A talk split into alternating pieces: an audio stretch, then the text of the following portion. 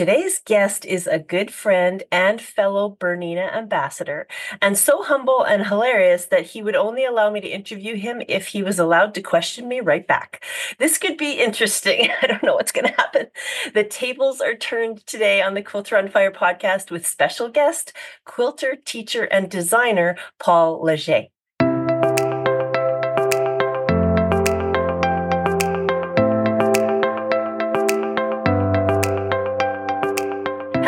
Welcome to the Quilter on Fire podcast, where I explore the stories, the connections, and the joy of guests in the quilting world. I'm your host, Brandy Maslowski, the Quilter on Fire.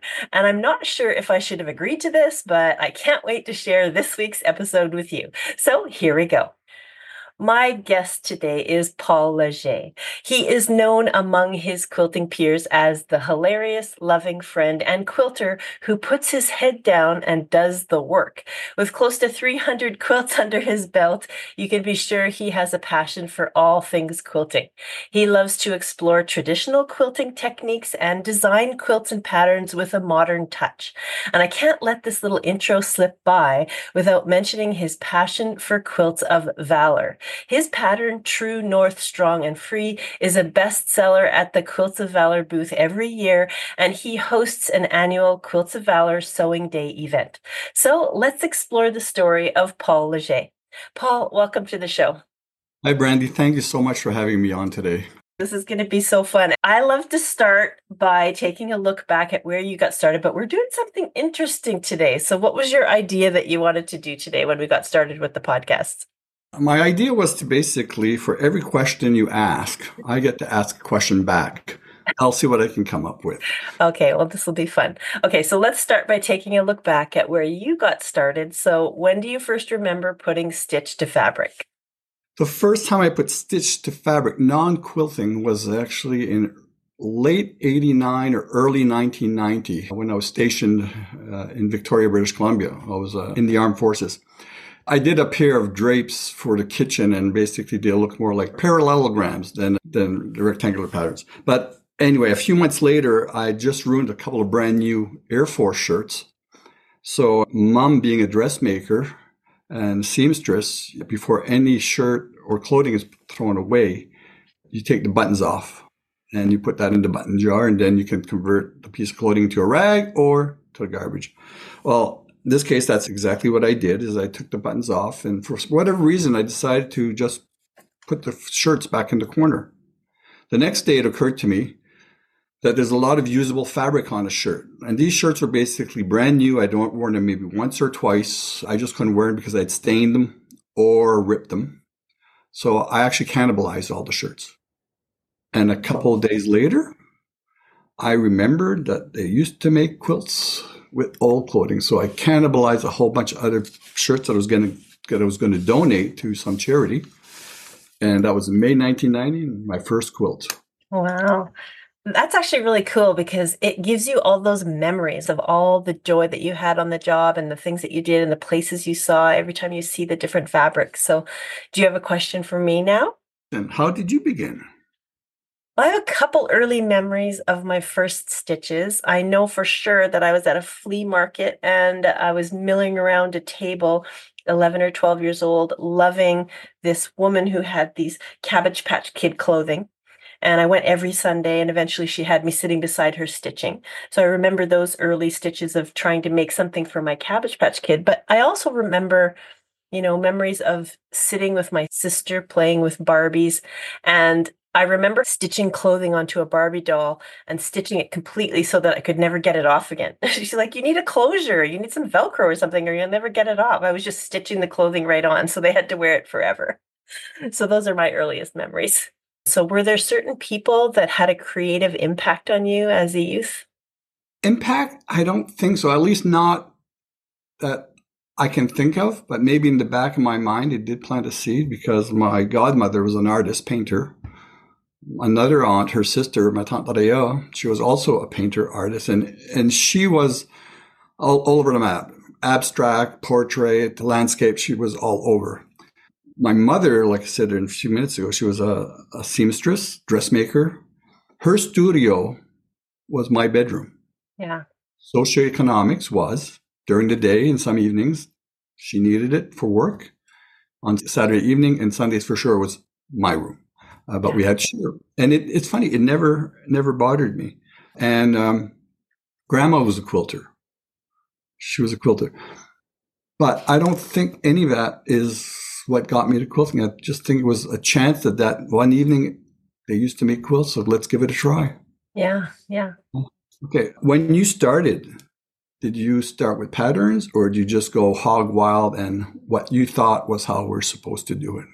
Oh, that's a great question. I don't think anyone's ever asked me that question before. And I have never been a fatter. I have never been fatter. okay.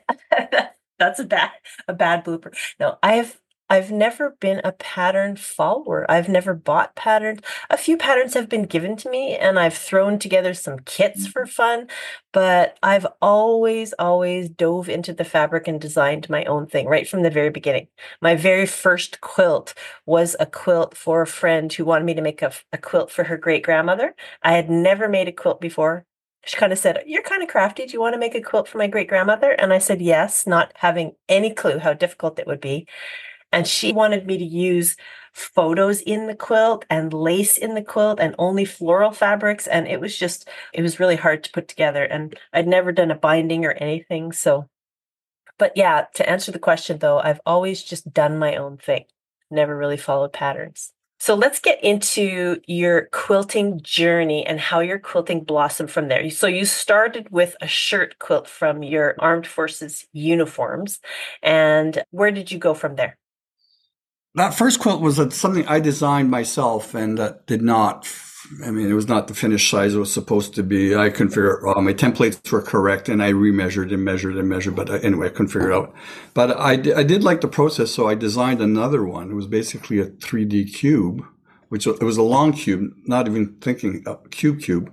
Um, so I designed that just for, again, it, I could see these images but the joys of being a brand new quilter, brand new sewist, you don't know the rules and regulations.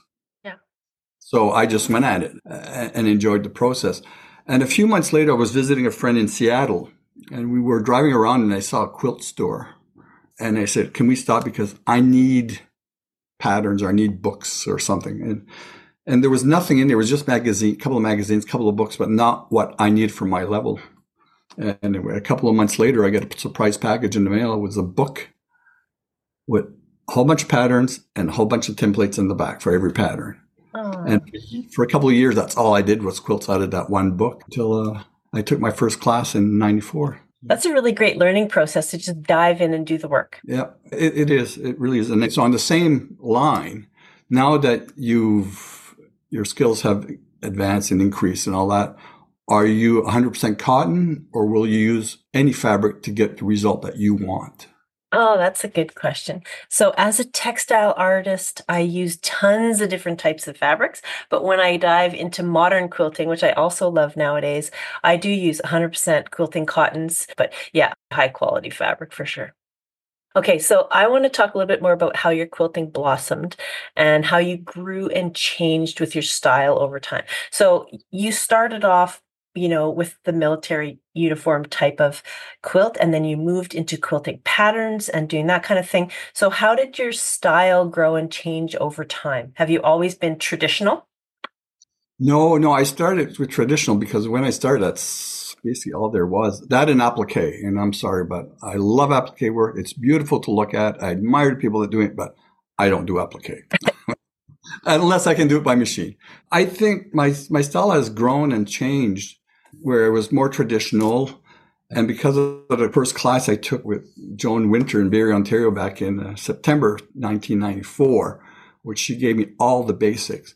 From there, although I was still doing patterns from books or buying a pattern, it gave me the skills that I needed to start. How can I rejig this pattern? How can, not to copy it, but to make it a bit bigger, make it a bit smaller, make it wonky instead of, and it's progressed from there. So one day I'm going right, the next day I'm going left. When the modern quilt movement started with the solid fabrics, because I've always been a fan of solid fabrics, for me it was like, yes, I've arrived. I'm still a fan of the early modern movement look with the solids, the negative space, little to no prints. I'm still more there.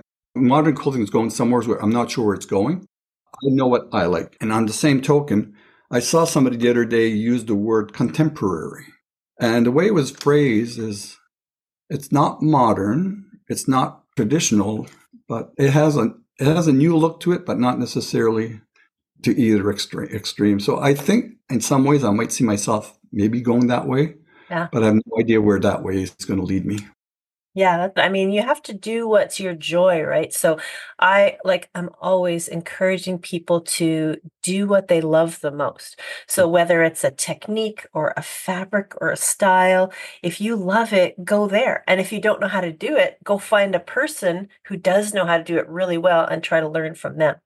What about you, Brandy? How did your quilting style change over the years? Because I'm sure from day one to today, your style is not the same. Yeah. I think I dove into fabric early on. So the fabric really inspired me. I worked in a craft store. And when I made that very first quilt for my friend's great grandmother, I was cutting fabric in a craft store as part of my job. So I was finally able to start collecting fabric. But I find that as a textile artist, I really made a lot of my own fabric at first. So I would, or I would use painterly fabrics or dyed looking fabrics and things like that. And then as I started to learn the traditional quilting techniques, I really wanted to up my skills as a textile artist. So I dove into traditional classes and workshops and I started making those and learning those. And I tried to apply the techniques I was learning to art quilting, which was really good because I just, it just upped my game. And then when I felt like my skills were, you know, at a really good level from taking the classes, then I dove into the judging journey. If I didn't know what a cathedral window was, I would dive in and make one so that one day when I was judging a show, I would know what it was, I'd know how hard it was and how it was constructed, and I'd be able to judge it. So, but my quilting style over time has always been textile art I've tried all the techniques, like I said, over time, and I've always gravitated towards abstract waves of color and those kind of things. But I'm finding a lot of joy now in the modern quilting. It kind of takes me away from quilting on a theme. And um, I just find that it's constantly evolving. When I see something I absolutely love, I give it a try. So I want to talk a little bit about your careers because you've had some incredible careers. You had two careers in your life before you really embraced quilting. So mm-hmm. let's talk about your transition from one career to another and when you started to really have the time to be a quilter. I did 22 years total in the armed forces, and that's both all Army, Navy, and Air Force. I did them all. Wow. On the East Coast, West Coast, points in between after I got out of the military, I was fortunate. I got a job with the federal government here in Ottawa. And that came, I decided for my mental health that it needed to come to an end. Uh, a few years before planned, but I knew I, I, it needed to be done. Yeah. So I made the decision that 2016 was going to be my last year. And in, but in 2015, I was asked to do a class. I'd done classes before, but somebody had seen something I'd taken out of a class in Houston, said, Can you teach us? Yeah. And I said, If I can get the permissions, yes. And I did. And anyway, that was early in 2015. And then later that year, I got an email saying, Paul, would you teach us that class? And for whatever reason, from that point on, it exploded. It, really exploded. Uh, like I said, my career was coming to an end, not a negative. It was just, it was time. But on the same thing as that brakes coming for one, the gas pedals going on to the other. So I was doing trunk shows about one a year. And then again, it's like all of a sudden four, five, six, eight trunk shows a year. So yeah. yeah. It was it was a smooth, it was a nice transition. I'm happy it happened the way it did. Yeah. Uh, well, and it's nice to have that purpose when you're transitioning from one career into quilting. You have that purpose where, you know what, people out there need what I have to offer and they're asking for it. So it feels really good, right? When I was working in government and for those stressful moments, I actually also had a fifth wheel trailer parked about an hour from here. And it was not uncommon for me to be seen at night in the trailer sewing away and during the daytime on the deck sewing away. And a friend of mine came to me and says, if you're so stressed at work, how can you sew so meticulously? Uh, and he just didn't get it. He just didn't get it. And a few months later, because of something happened in his life, it was Paul. Um, I now understand. It took you away from yeah. whatever. So even in yourself, when you were working as a firefighter, I know your job must have been at some point excessively stressful, and some other times, yes, you could sit and relax. Was quilting an escape for you, like it was for me? Yes, it was such an escape for me. And I I didn't really realize it all the way along, but you know, you do have a little downtime when you're in the fire station if all your chores are done and all your drill is done. I was sometimes up in the dorm stitching away on a binding and you know, the guys downstairs would be like, "Oh, she's knitting again or whatever she's doing." And I don't know what she's doing. But once I got through the first 5 years and I went into public education, I thought the stress would be a lot less because now I'm preventing all the tragedy I saw. I mean, looking back at my career overall, I learned so much and it was such a great 15 years, but there were small things day to day that just ate away that that really caused a lot of stress for me. I went straight downstairs to quilt and that was my escape. But you sort of learn when you're going to quilt as an escape from your job or as a stress relief, there's a point where you realize you're numbing the pain, right? So you're quilting to numb the pain. And when you numb something, whether you're quilting or whether you're drinking alcohol or whether you're scrolling on social media, if you're numbing you're numbing everything. You don't have a choice to just numb the pain. You're numbing all the good things in life as well. So I realized one day that I was numbing the pain of the job, but I was also, you know, getting distant from my family and I was like numbing everything. And I have to get out of this career and I have to move on and do something that's better for my family. So I'm glad you thought of yourself there. Huh? Yeah, I kind of realized, you know what, this job isn't everything. I need to move on and do something that's better for my my body and my family and my life, right? So so let me ask the question about where are you living now and who are your quilty people that you surround yourself with? Well, I'm still living in Ottawa after retirement. Is I was going to move back home in Moncton, New Brunswick. Yeah. Uh, but because of whatever, I decided uh, to stay in Ottawa for a few more years. I'm here for a while. Now, who are my quilting people? Yeah. Ooh, I have so many. I have so many. Oh, I belong to a couple of men's group, and I think we support each other a lot there.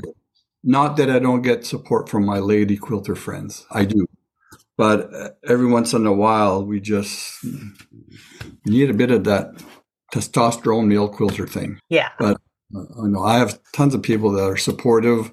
That will I just have to call and they'll help. They'll do, or I can call them and say, "Do you need a hand?" So yeah, yeah. And I have to say that I'm really blessed to be a part of a quilting group that you belong to as well, and that's your Bernina people.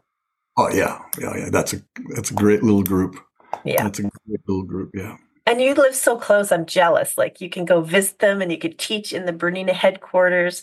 Um, I've been there just a couple times, but um, it's always so much fun, no matter what's happening at Bernina headquarters. For you, I think it's great. For me, I think it's great. But for me, just to drop in, say hi, I'm here. yeah, so much fun. Especially on okay. Sundays. They're not there on Sundays when I drive by and I stop for a selfie. They're, they're, they're not there. Yeah, yeah. So you do a retreat that really kind of sings to your soul with men only, right? Yes, I do. Uh, before COVID, I would actually organize three retreats a year. Uh, one here in Canada for for men quilters, and people would fly out from Edmonton, St. John's, and many points in between. Yeah. And I also organize, and this has been going on since 2008, a men's retreat in the Northeast US. Right now we're meeting in Vermont. There's anything from 12 to 15, 18 of us that go from across the US.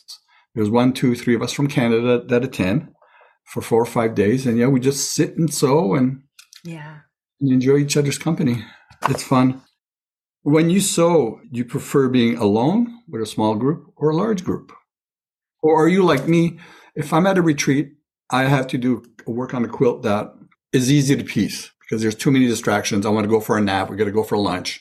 Yeah. Compared to home, I can concentrate on more complex things. Yeah. So, so. Oh yeah, I would say it's kind of the same for me. So when I'm at home, I could be in my studio for days on end, just stitching. And so a lot of people think I'm this extrovert, but I think the truth is, I really love the quilt shows, speaking, teaching, judging, the whole thing. But I think I really am an introvert because when the pandemic hit, I had so much joy being stuck in my studio and I had no problem with it. I wasn't feeling like I was missing the outside world. When I'm at a big event, all I want to do at the end of the day is go and have a nice warm bath in my hotel room. Um, when it comes to a retreat, I actually really love retreats because it's camaraderie and I focus on projects that are not for the quilty business. I focus on projects that are for me or a family member or Quilts of Valor or something, something I've been really wanting to do for myself for a really long time. And when it comes to, like you mentioned that you like to do something that's easy and it's just like piecing, I love to have a variety. So I will bring something very easy. I'll bring something very hard. I'll bring something, I'll bring a few different things that are almost finished. So I feel like I've got a lot of wins at the retreat. I'll have like five things for show and tell, and people will be like, oh, look at her going. but I love to finish things I've been wanting to finish forever. But yeah, I always have that really easy project for those times a day when you're just kind of like, okay, I've been sewing forever and I need just something mindless. So yeah. Let's talk a little bit about design because you are a wonderful designer. You you have a few patterns under your belt that are on your website, but you also designed for magazines and everything like that. So, we're going to talk about your patterns after the break. But when you see something in the world that sparks an idea, how do you capture that? Are you a sketchy McSketcherson, like pencil to paper, or do you design all digitally? Oh, I've gone with the times. I, I remember one of my quilts, the one called Frog in a Blender. Yeah. It was inspired by a child's backpack oh. walking home from school. And I got home and yes, pen to paper, graph paper, colored crayons, and I started that process. I still like that process and I have graph paper for years to come. I'm not using it as much as I should or I want to because why? I've gone electronic. I was just away on vacation in Mexico and I took a few, I take a lot of photos, uh, but there's a couple of them that I'm going to look more closer into to see how can I convert them into a quilt. Maybe not a pattern, but at least a quilt. But yeah. I still have drawers full of markers and crayons, and I have graph paper, and I have my electronic devices that, oh yeah, I'm one way or the other. I actually, for the longest time, would actually design also using Excel. Excel oh, really? Are you electronic or paper? I, you know, I am a pencil to paper gal. And even like I have a big jelly roll bash coming up in the fall this year that I'm involved in. I'm one of the designers.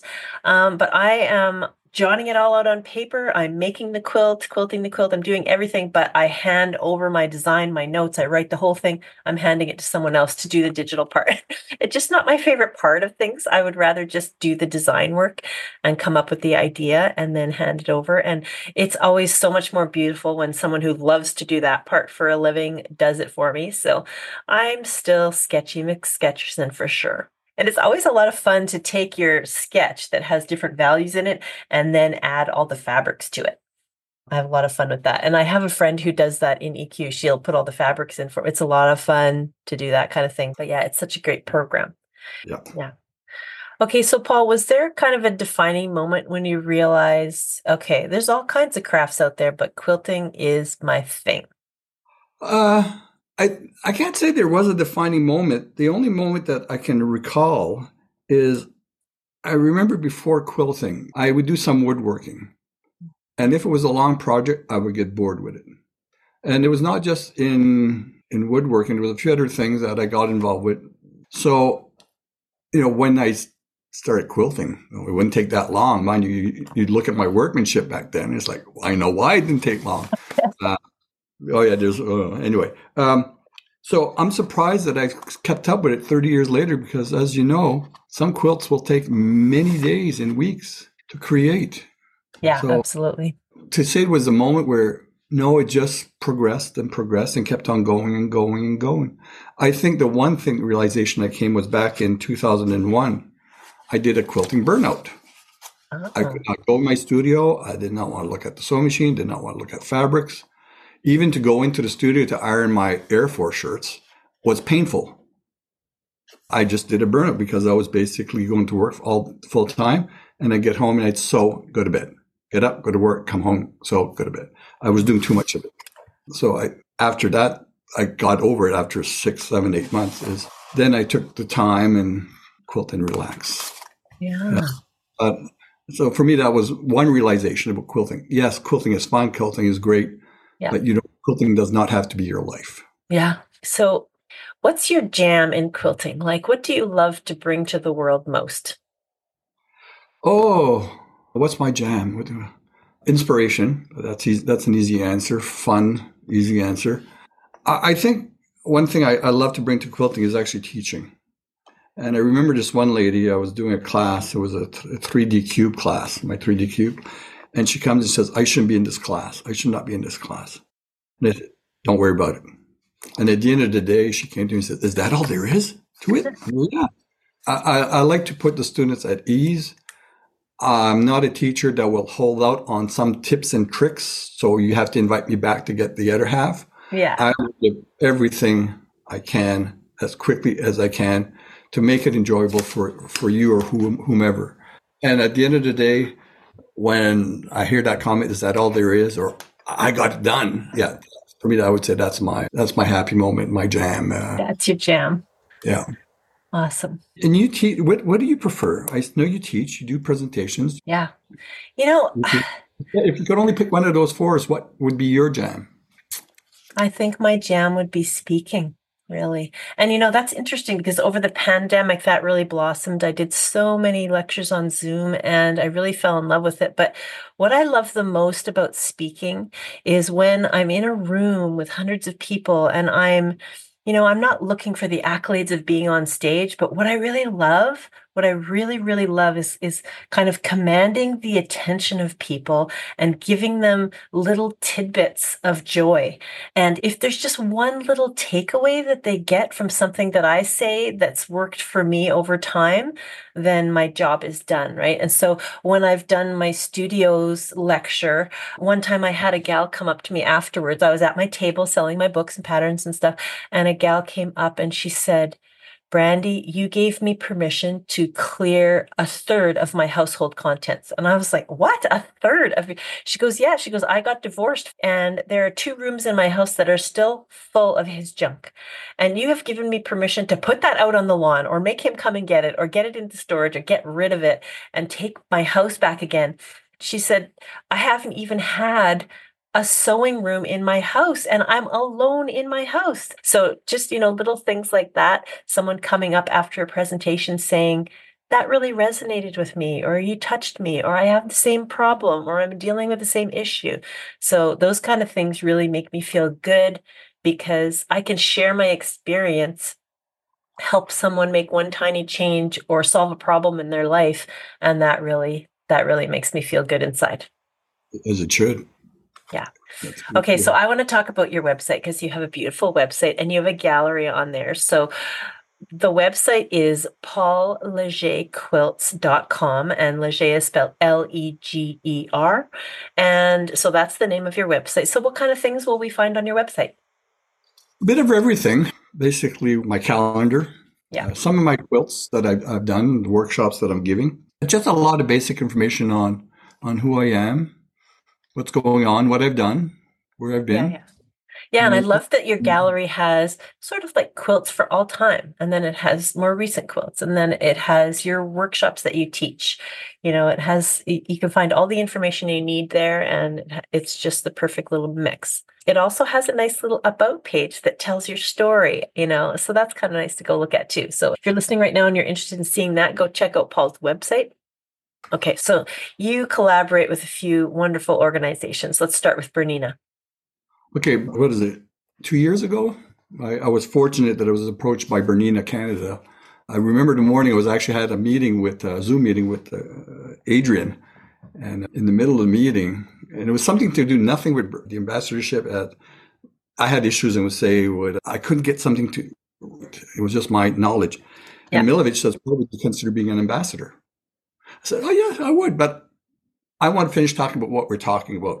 What she could not see is my two feet under the table were just dancing away with joy because I didn't want to sound or look too eager. But Yeah. oh, I was, and it's been a, a wonderful, as you know, it's been a wonderful journey ever, ever since. The other ambassadors, We collaborate in some little ways. Yeah, I know it's it's fun. We're there to support each other, give advice. Yeah, it's it's a great little group that we're in.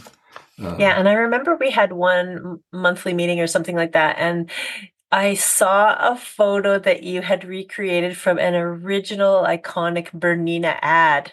Tell us yes. about that. Tell us about that. Um, er, I think this was probably a photo of a really nicely built man, bare chested, holding on a Bernina 150 model of sorts. And it belonged to a, a, male quilter that was attending the retreat. So he showed up one day with his, this poster framed and he, he put it up on the bookshelf. And at one point in time, I just get up, pull my shirt off, grab my Bernina 153 and got in front of the pictures, kind of trying to have the same pose like the before and after. I was the before, he was the after. But yeah, it was. And I've actually, uh, the, the, the poster belonged to Hollis, Hollis Turnbow, a designer of a lot of whole cloth quilts. Yeah.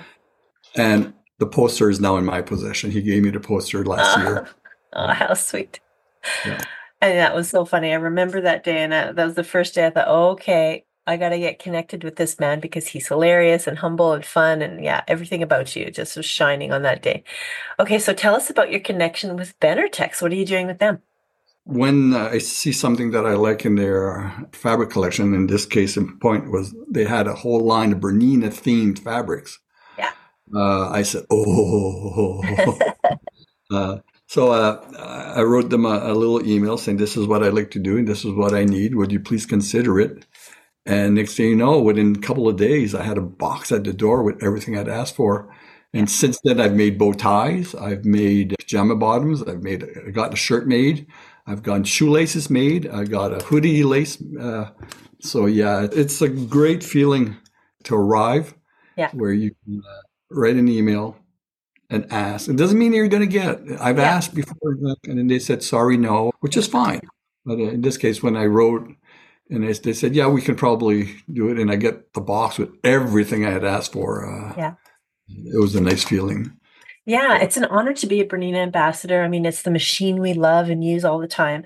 And it comes along with a lot of joy when you can ask a company for something. I was inspired by you at Quilt Canada when I saw all your clothing and your bow tie. You know, I actually made my own shoelaces, which was difficult, but it, it turned out okay but yeah, I was lucky enough to be invited to go to Bernina University in the USA.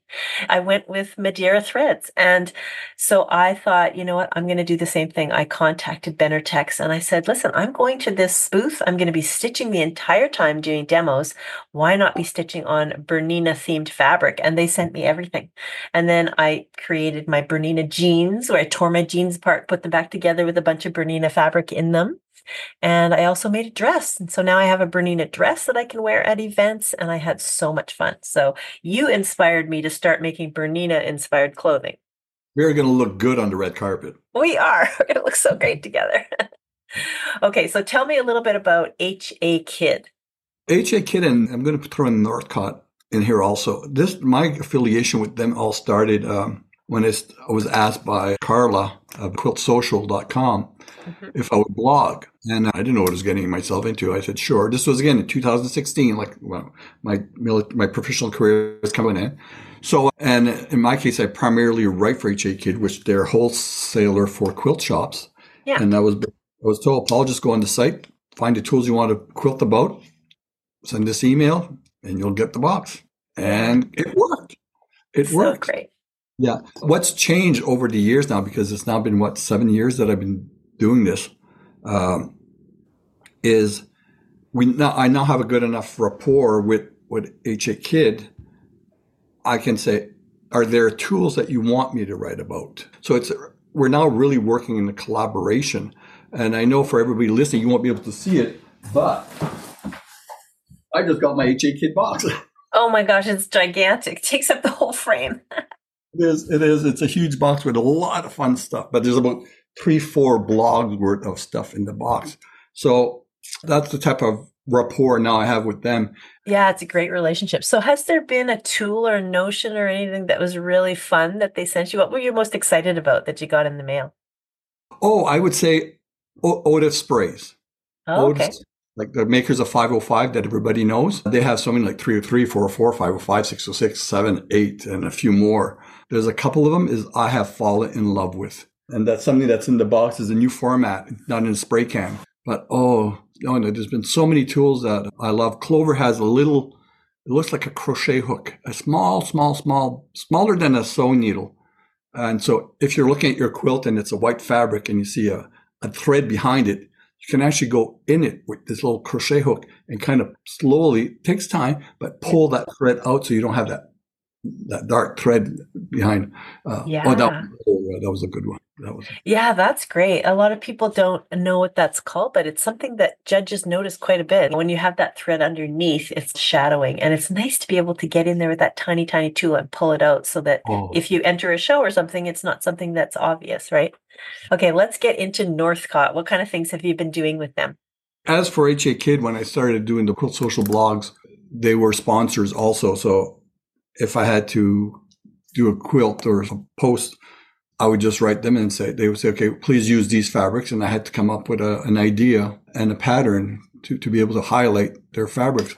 And over the years, I became a more involved with the company to the fact that as of three years ago, I'm now actually one of their reps.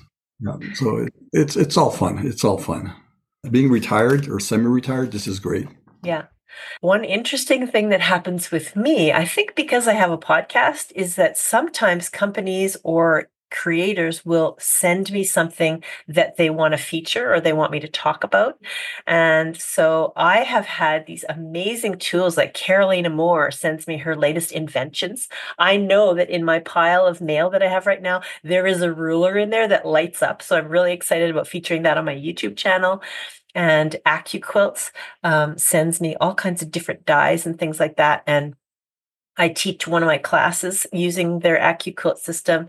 Um, my hexagons 10 ways. One of the ways that I do my hexagons is with the AccuQuilt stuff. So it's really fun to get that kind of stuff in the mail. And um, sometimes I get stuff I don't even know where this came from. I don't even, I've never even heard of this company. And it sometimes it shows up and it's kind of a delight. So keep an eye on my YouTube channel because you'll be seeing like I got to get through this pile of mail that I have over here. And so you'll be seeing some of those unboxings featured on the YouTube channel. Okay, now I want to go a little further into some of the writing that you do because not only do you write for quiltsocial.com, but you also write for a needle pulling thread magazine. So Mhm. let's talk about motivation and creative prompts. When you write or design for these magazines, everything has to be original, right? So how has that affected your quilting path when they give you something like this is the theme for this magazine?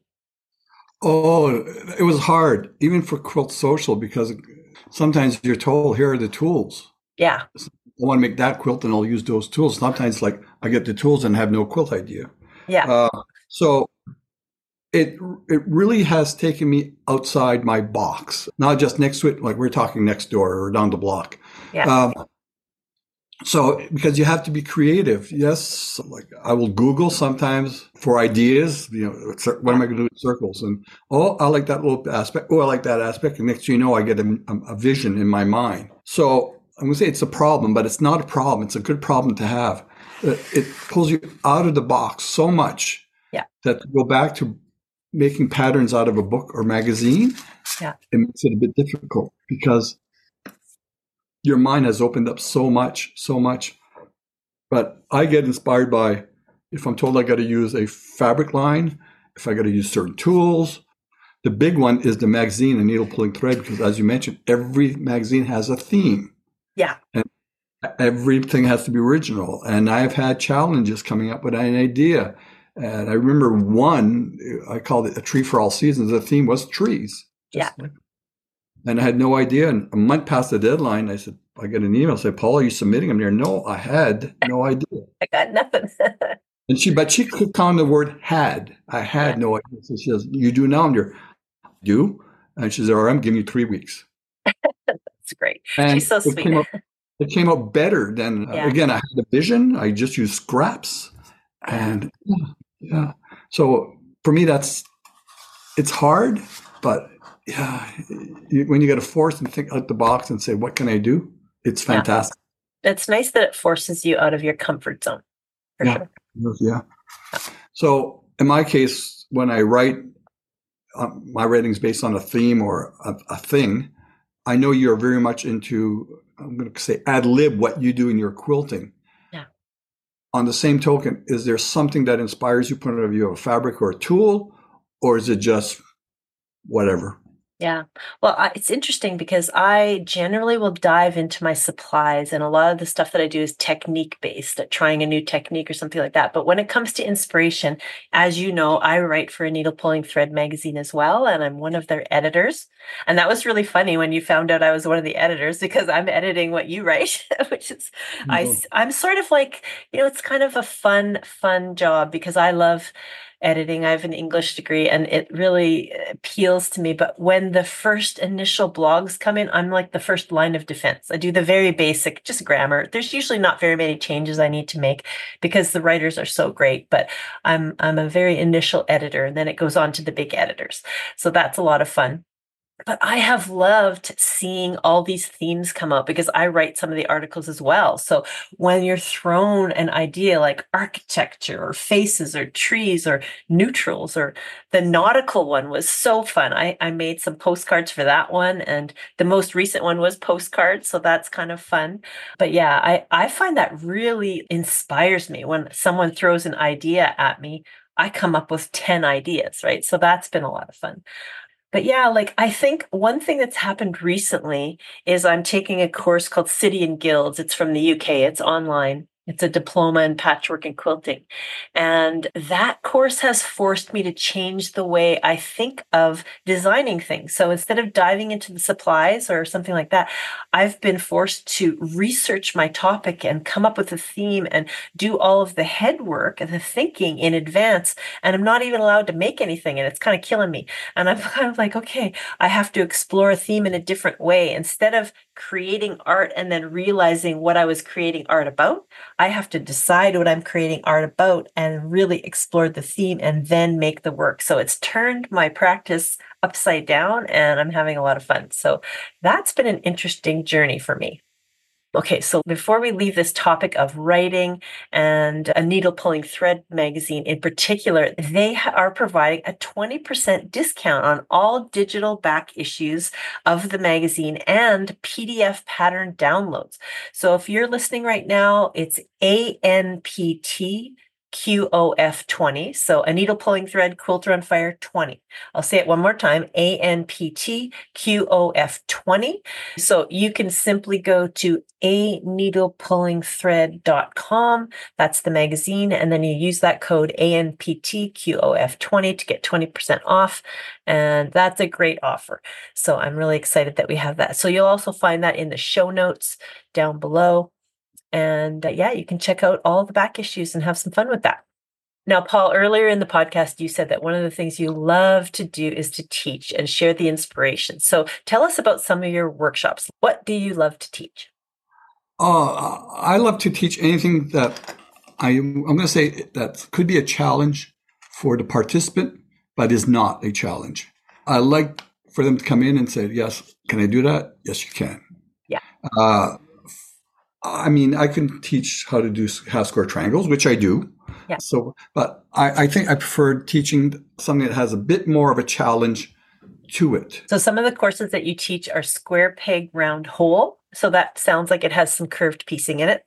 Yeah, circles, and it it was for quiltsocial.com is I was given square rulers and a circle cutter and says make a quilt. Yeah. So I came up and it was it's very popular for a class. I teach a class that I was instructed by Karen Combs of Tennessee on 3D illusion, and I got her permission. I, I do use her patterns as a handout. I'm coming up with now another one that should be uh, live to teach next month, the Celtic crossover. I'm going to be teaching the, the, the needle pulling thread theme of water, my sailboat quilt, Come Sail Away. I'm doing a, the Alaska Rainbow by Laundry Basket from Alaska. I'm doing their, I'm going to be teaching their quilt. Um, yeah, there's a whole bunch of little things happening this year. So tell us about what you speak about. The first one is basically just a, a typical trunk show, which no trunk shows is typical because yeah. they're all personal, individual. In my case, it's basically my journey from my first quilt ever that I still own, that yeah. where I thought I had beautiful seams that I can actually put my little finger and cut some of those seams, to my most recent piece, and the, some of them it's the inspirations that I have. And the other one I have is basically fiber arts from around the world. I've been fortunate; I've traveled a lot. I'm fortunate I have friends that have traveled a lot, and I've managed to acquire pieces from Australia, India, China, Africa, Europe, and the Americas. So basically, it's what was Paul thinking? What did he get? What's this so special about it? And so it's it has to do with fiber arts. And I one thing I did discover because of COVID, I would do it online, and the reaction was, "It's okay," but in person, oh yeah, because this is one of the where people that are tactile, you can come feel the roughness of the weave rug from Mexico or the softness of the threads from Morocco. So yeah. Yeah. Those both sound like they'd be very fun. Like the first of all, the trunk show. Everyone wants to see your quilting journey, but fiber arts that you've acquired around the world would be so much fun to see all those individual things in person. Oh, it is. It is. And like, it's not just about fiber arts. Like I know you can see behind me, but there's three, I do have three rugs that I just brought back from Mexico. But on some of them, it's like when I went to on one trip to Mexico, I went to a tequila place where they make tequila, and I was yeah. the only person there. And there was this a guava place, and the owner took me to a gu- the guava plant, and he, you know, those long pointy spines. Yeah. He kind of just like you do a wine bottle with the the lead thing. He just kind of scored it to remove it. So he scored that long pin, and then he grabbed it and pulled out about 13 inches of fiber. Oh, wow. This is what the Aztec used to use to sew. Uh-huh. This is like all little stories from my little my little adventures in fiber arts. Yeah, that's really cool. And you, I know you do a lot of teaching. You do a lot of presentations. You lead tours because of your your expertise and your knowledge. So, and all this, you need to do a lot of public speaking yourself. What aspects of it do you enjoy? Well, I think I agree with you on that moment of discovery for the student. Like they think they can't do it, they think it's too hard, they're wondering why they even signed up, and then they're like, oh, I can actually do this.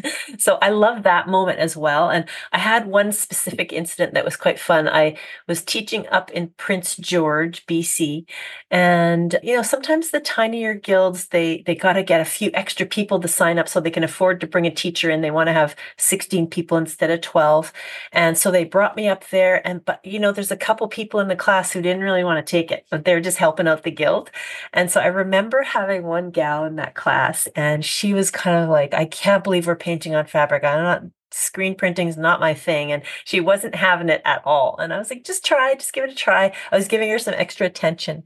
And I remember that first pull when she did her first screen print and she lifted up the screen.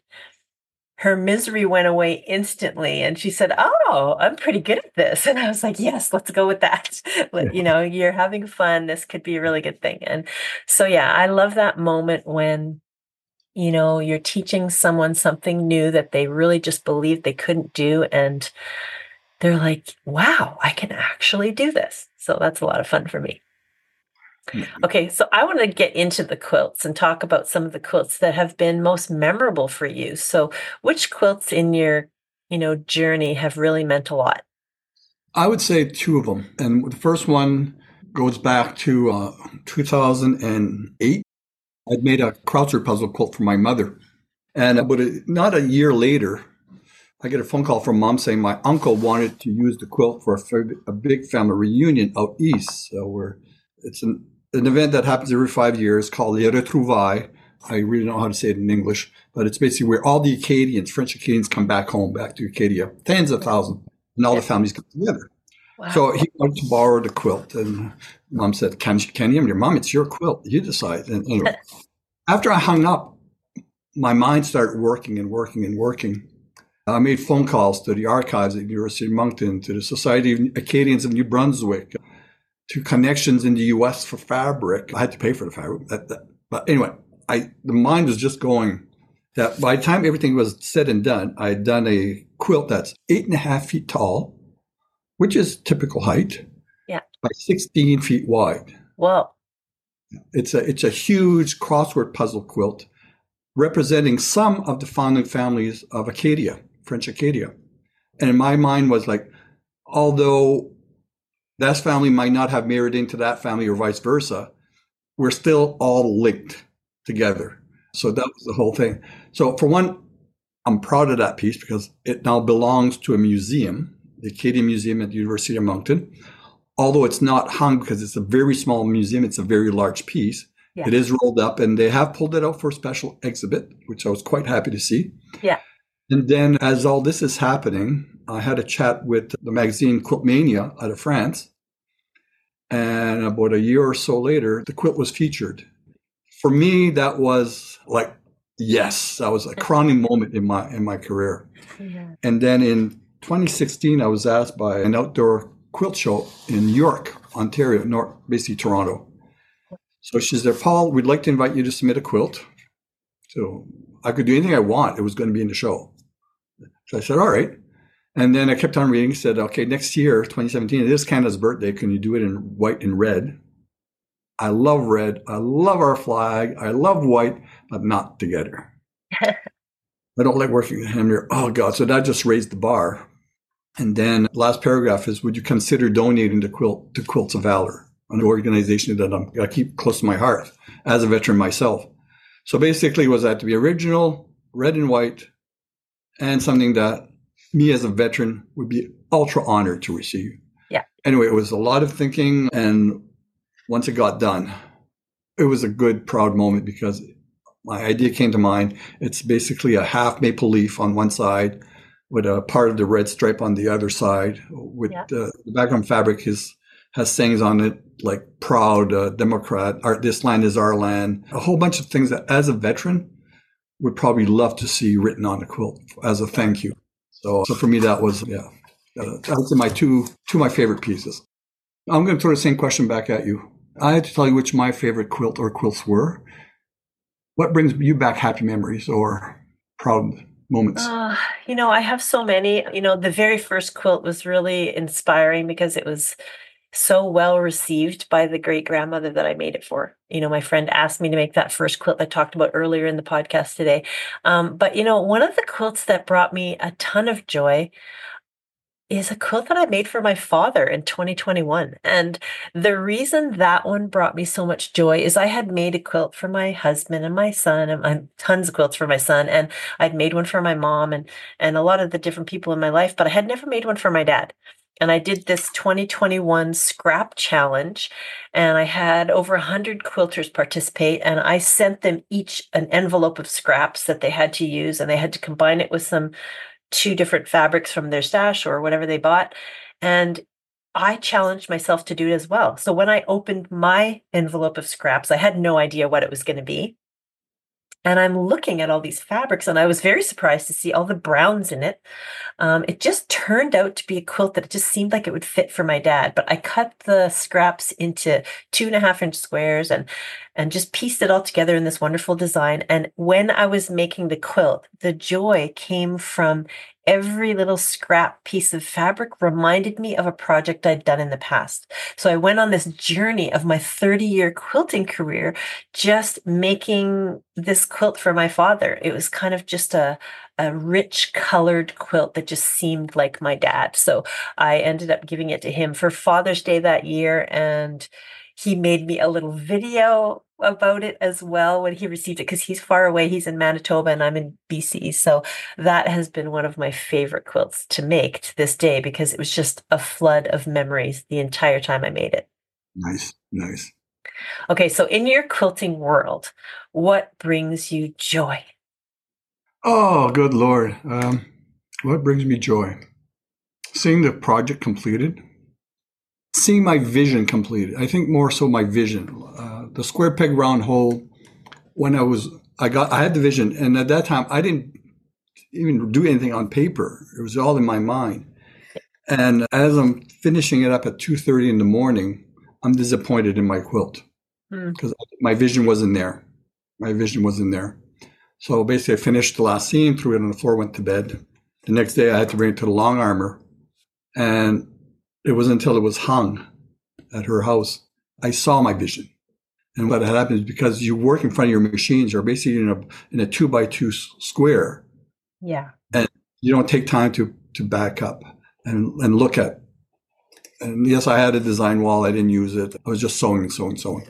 So for me, it's like seeing my vision come to light. Be it the tree quilt, my come sail away quilt, my yeah. It's like having an idea in my mind. Not even doing it on EQ8, not even doing it on graph paper, just doing it mm-hmm. and changing if you need to. You sometimes you need to make swaps and see it come together. That I think would say that what brings me joy. Yeah, that's great. And being interviewed by you. okay, so right now we're going to take a quick commercial. And then when we come back, we're going to talk all about Paul's studio space, his patterns, what community means to him, and some big news about where he's traveling in 2024. We'll be right back. I'm going back to London. My annual trip to the Festival of Quilts Birmingham is so much fun. Grab a friend and book your summer holiday with me. And even if you are a lone traveler, I know this itinerary inside out so you can relax and enjoy while every moment is planned with the quilter in mind. This is such a wonderful sightseeing holiday to England and Wales, ending with the Festival of Quilts. And I'd love to have you join me July 23rd to August 3rd. Book your spot today by calling Judy at Opulent Quilt Journeys, 1 877 235 3767. The Square One Textile Art Workshop is now available. You can sign up anytime. You'll learn six fiber art techniques and create an art quilt start to finish. It's an on demand course to take on your own time anytime, and you'll have it forever in your student portal. And if you've bought this course before, now's the time to go back and check it out again because I've changed all of the original replays to brand new videos. You're gonna love it, and you get it forever with your original purchase.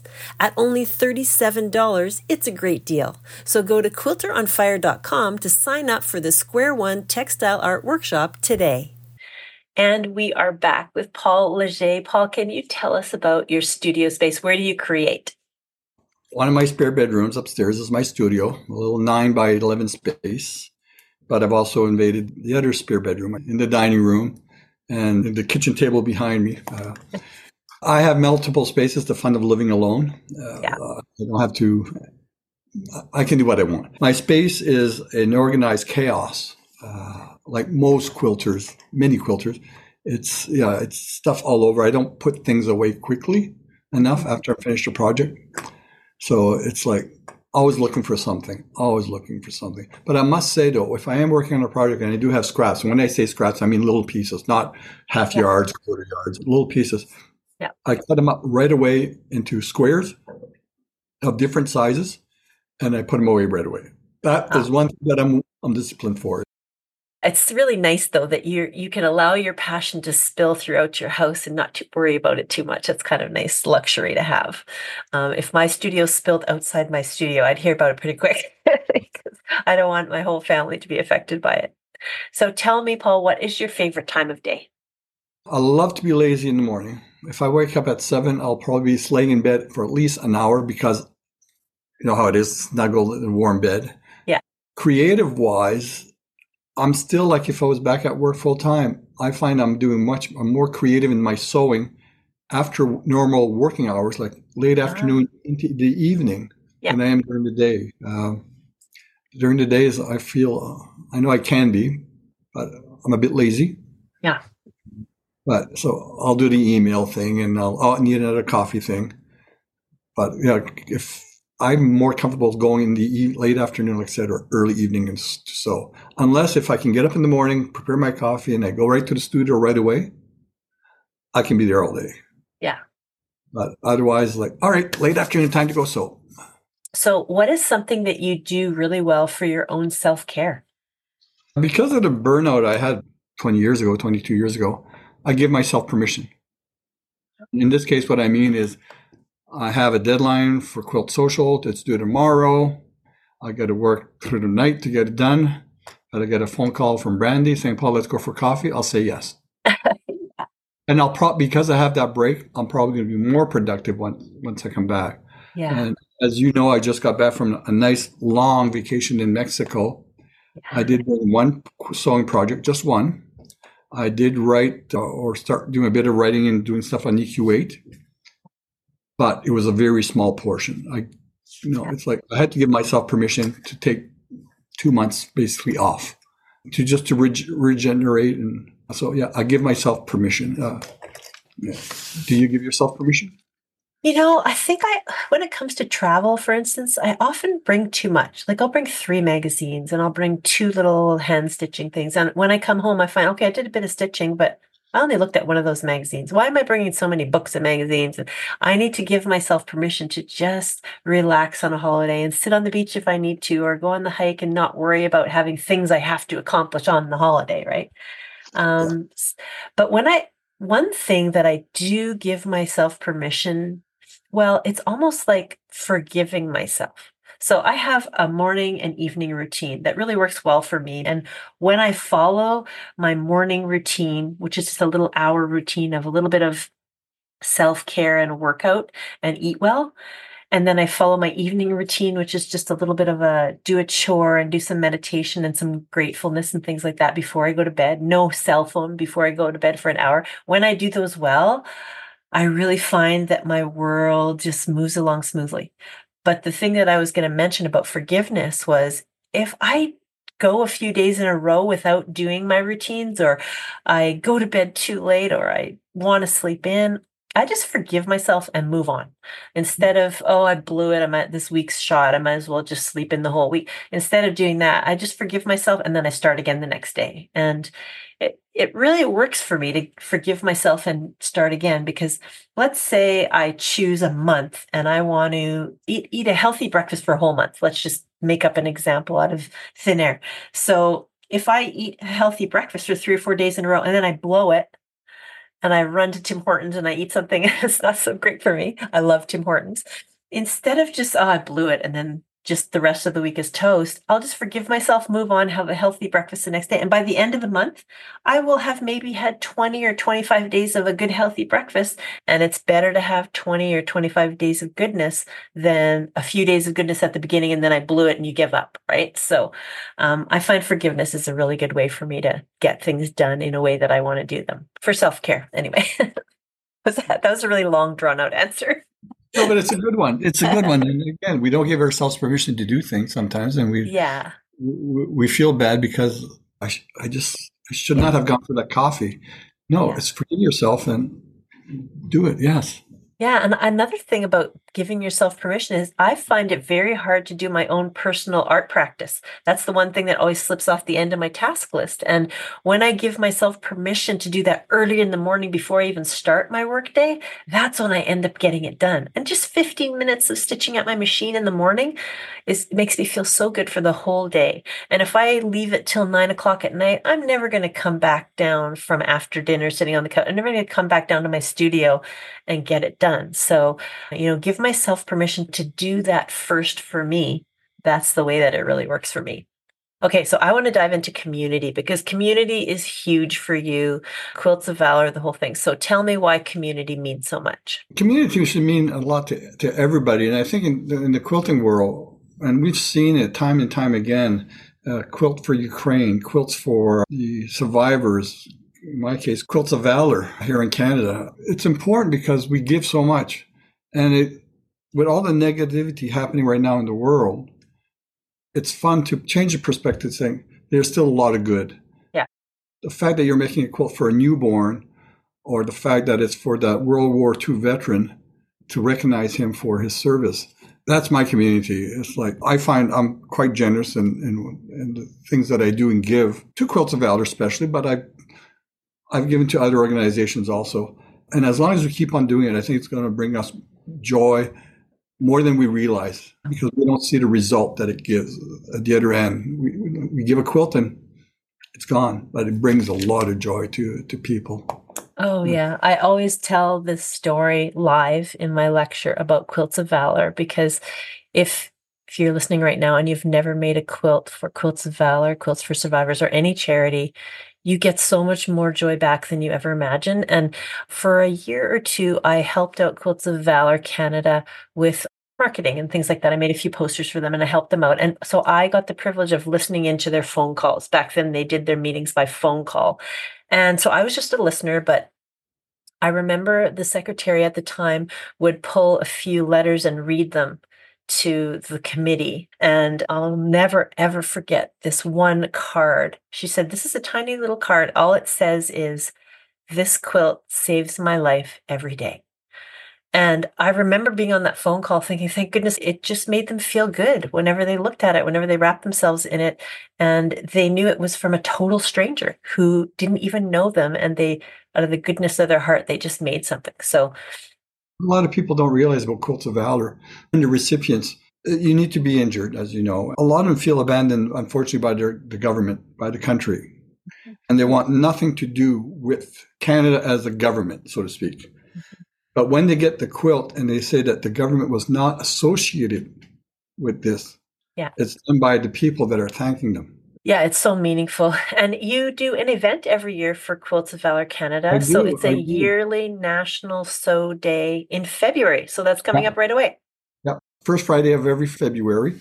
We start around uh, noon Eastern and it goes until about 3 3:30 p.m. Eastern and we basically we just chat we have breakout rooms. We actually have speakers and presenters and in the past uh, i'm the master of ceremony if you want to call it. We've had actually veterans in the past speak about their experience or their experience of getting the quilt and what it's meant to them. There's i know right now robbie in orleans is organizing a whole group in a church and they're they're, they're going to have a sew day on the national sew day and they'll have at least one laptop or on watching them all sew as this happens. So it's just three hours, three and a half hours of support, people supporting themselves to this great cause. Yeah, that is so great. And so, if people want to get involved in that, do they need to sign up in advance or do they just need to show up? Where can they go to find out more? They would need to go to Quilts of Valour Canada site. And Valour in this case, because it's Canada, it's V A L O U R, yeah. uh, uh, Quilts of Valour Canada. And there's a place on that where you can go, you can click and register, and you'll receive a Zoom link. Oh, great! Great. And if it's in the like something in the past, there's going to be some door prizes. Yeah, door prizes, quilting with friends, and things like that. So go to quiltsofvalour.ca and you'll see the button right there so you can click and sign up. That's a great event to get involved in. Now, if memory serves me right, Brandy, you actually also designed a quilt for Quilts of Valour also a maple leaf, if I remember correctly. Mm-hmm. Yes, that's true. I designed a quilt for Quilts of Valour way back when I had my first podcast in 2013, 2014. It was called Canadian Quilt Talk. And I decided to challenge my listeners to make a quilt of valor because I loved the organization so much.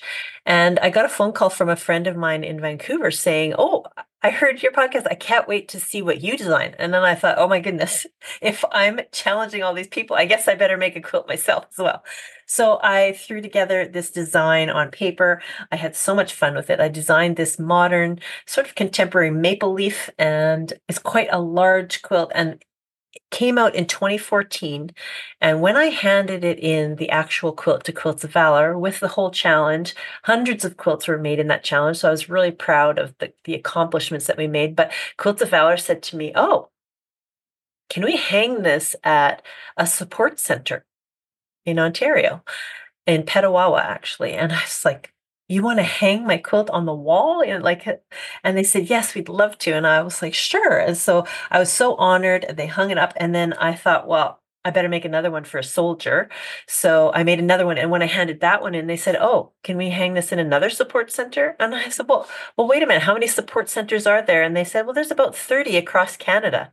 So i put it out to my listeners and i said Volunteers come forward. We'll give you the pattern. And we had 30 quilts made within a couple months, and they are now hanging in support centers all over Canada. So I'm thrilled that that happened. I also made it into a pattern, which sells alongside your pattern at all the quilt shows. And uh, yeah, I'm just honored to even be associated with Quilts of Valour because it's such an amazing organization and very happy to have that. Thank you. I, as a veteran, I thank you. Yeah. Okay, so I want to dive into some travel coming up because speaking of quilt shops, Water Girl Quilts has invited you to do something fun. So, what are you doing with them?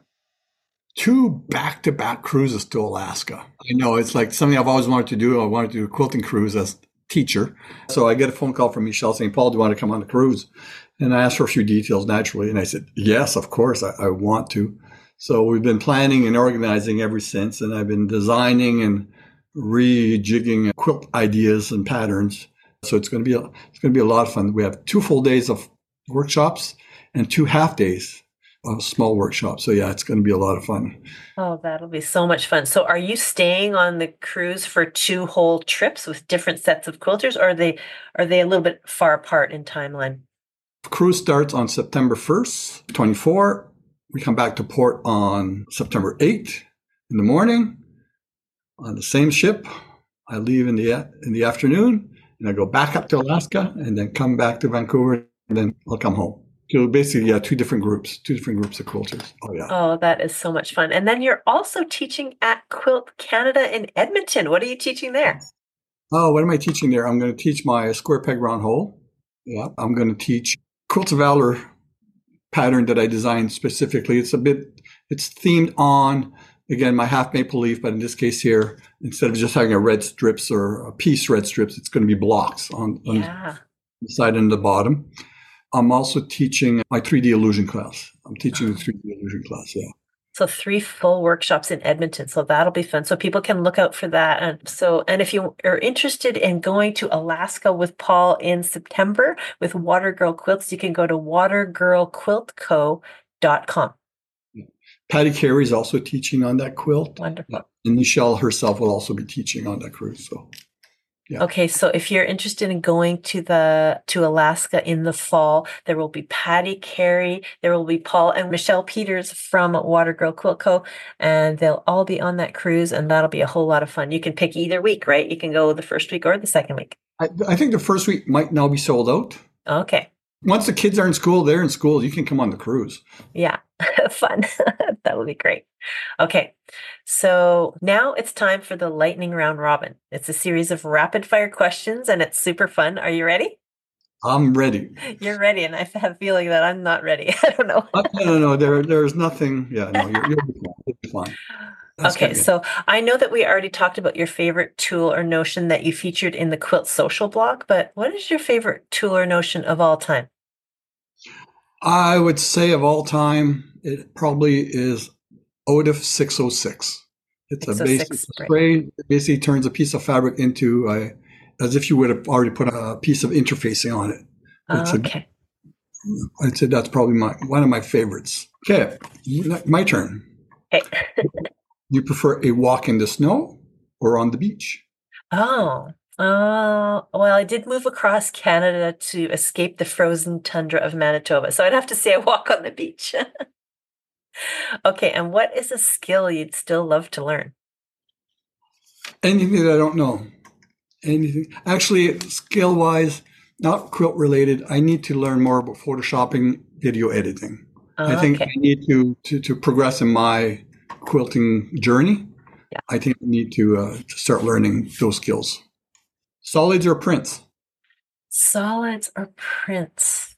Oh, I do love solids recently because I've really gotten into modern quilting. But if I'm in a fabric store, I am drawn to the prints that are painterly, like washes of hand dyed looking fabrics, pretty artful ones. okay. Have you had any weird, funny, or crazy quilting moments? I would say yes. Uh, I've had a lot of oopses. We all do. Uh, I think one thing that was quite touching in one of my classes is a, a lady was persuaded to come to the class. She had lost her husband recently, so they persuaded her to come to the quilt to change her mind. And as the day progressed, it was also discovered that she's suffering from uh, the early onsets of dementia or, or Alzheimer. But the love in the room to help her out, like because sometimes I'd say, okay, take two fabrics of contrasting colors, and she would use two of the same. And the fact that I would go say, no, no, you need to use. No, nobody lost patience ever at the time. And at, at the end of the day, she had one seam left to do and it wasn't going. And I went to show her how to do it. And she says, would you do it for me? Ah.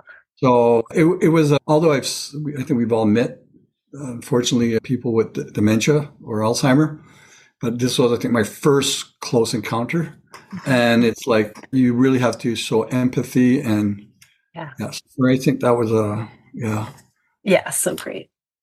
If it, wa- if we weren't on this podcast right now and you were working in your studio, what music are you listening to? Hmm. I've really been listening to Sirius XM lately, and it's kind of like a mix of 80s, 90s. I like the nostalgia. So I've been listening to an 80s, 90s mix lately. Has there been a mentor who's really influenced you along the way?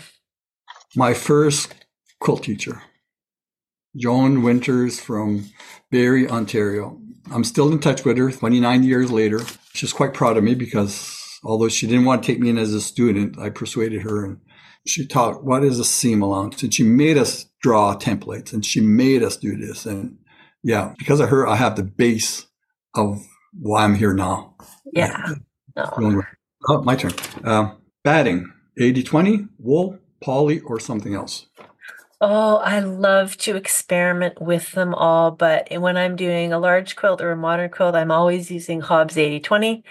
Um, when I'm trying to get textures or anything else, I will use wool or or a layer 80-20 and wool, especially trapunto, that kind of thing. I will have a lot of fun with loft in quilting, but um, yeah, mostly 80-20. Good question. Okay, what are some of your favorite collections of things that you own in your home? Favorite collections? Oh, uh, quilting wise, if there's, I love to buy a whole collection of blenders like anything from 20 to 30, 40. I love to buy because they look great on my shelf for years. Yeah. I had a collection in the house. Oh boy. I would say my art, just art in general. I know you can see it behind me, but on that wall, there's art from Peru, from Poland, from St. Lucia, and other places. So I love arts in, in all its forms. So that, and as you saw, there's a couple of pieces behind me of fiber art. I think, yeah, the arts. All right. Favorite colored thread? Favorite colored thread? Gosh, I often use neutrals, but you know what really sings to me is orange. I don't know why I use orange a lot. I think it's because it's my brand colors, Quilter on Fire.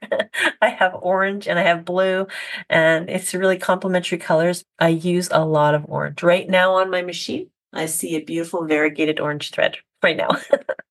okay. Do you have any furry friends in your studio? Uh, no, no, other than me, no. But, but I do have a, as we all probably all do, a few dust bunnies, but mine, a couple of them are arm, armed, they're armed with pins. I can't find my pins. I got to find a dust bunny and, and they have it. Frozen or on the rocks? Oh, on the rocks for sure. Even when it comes to just having once a week, we have a pizza night. And I love to have a Coca Cola with my pizza. And so I like to have three, four, five ice cubes with my Coca Cola. But I love having a drink with ice in it that keeps it nice and cold. And I like to drink it before the ice is all melted. I have one more. Okay. What's your favorite quilt show you've been to? My favorite quilt show I've ever been to. Oh, that is a hard one. You've been to Houston, you've been to Can- Quilt Canada, you've been to Birmingham, yeah. uh, you've probably been to QuiltCon, yeah, and, and others in between. Yeah, well, so there's two that are pretty close. I love, love um, the Festival of Quilts in Birmingham. And the reason I love that show is because every quilt that's entered in the show makes it into the show. There's no jurying. There is judging, but there's no jurying. So you get to see quilts from all levels of quilters. You get to really dive into the stories behind the quilt. So I love that show. And plus, it's a tour and I get to bring people with me and I just have so much fun. I'm doing it for my third year in a row.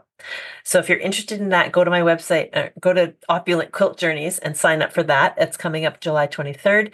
But the show that I would have to say that tops it for me is QuiltCon because first of all, I'm deeply involved in. I have my podcast lounge in the Oliso Irons booth, and the the show is amazing. I'm always seeing great new designs that I just could never have imagined myself.